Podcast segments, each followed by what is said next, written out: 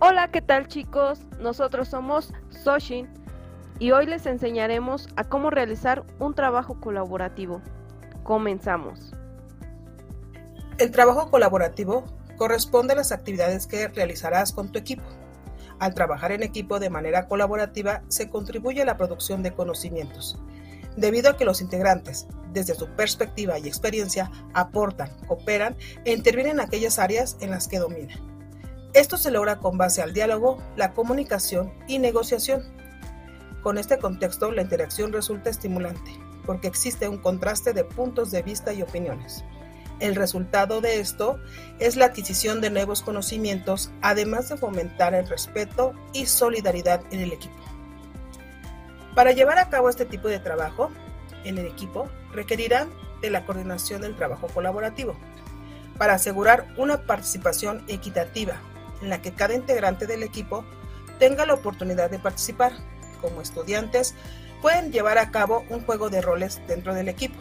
A continuación, se describen algunos de los roles que pueden llevar. 1. Coordinador.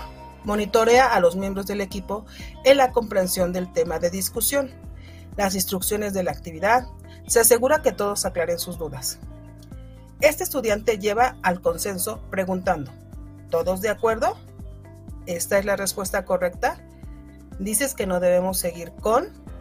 ¿Estamos haciendo alguna diferencia entre estas dos categorías? ¿Desean agregar algo más? 2. Moderador. Cuestiona todo. Proporciona alternativas y monitorea el tiempo. Ese tipo de estudiante pregunta, ¿estás seguro de que este es el tema importante?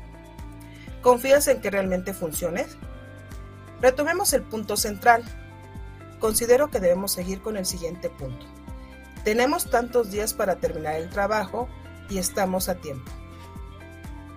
3. Motivador.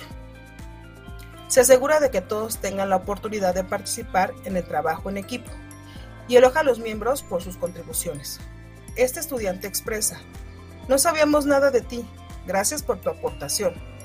Esa es una excelente respuesta. ¿Podemos pedir otra opinión? 4. Observador. Está al pendiente del funcionamiento de los roles. Ayuda a los demás. Se asegura del comportamiento del grupo, sea con base en el respeto. Este estudiante expresa sus observaciones acerca de la actuación del grupo y dice, me di cuenta de que el nivel de tensión disminuyó. Esto parece ser un gran tema que podemos investigar. ¿Podemos ponerlo en la agenda para la próxima junta? 5. Secretario. Portavoz. Toma notas durante las reuniones y prepara la información para todo el equipo. Este estudiante dice, ¿debemos decirlo de esta forma? Les voy a escribir otra vez esto para asegurarnos que sea correcto. Les presentaré lo que hemos decidido y esto es lo que hemos logrado hasta el momento.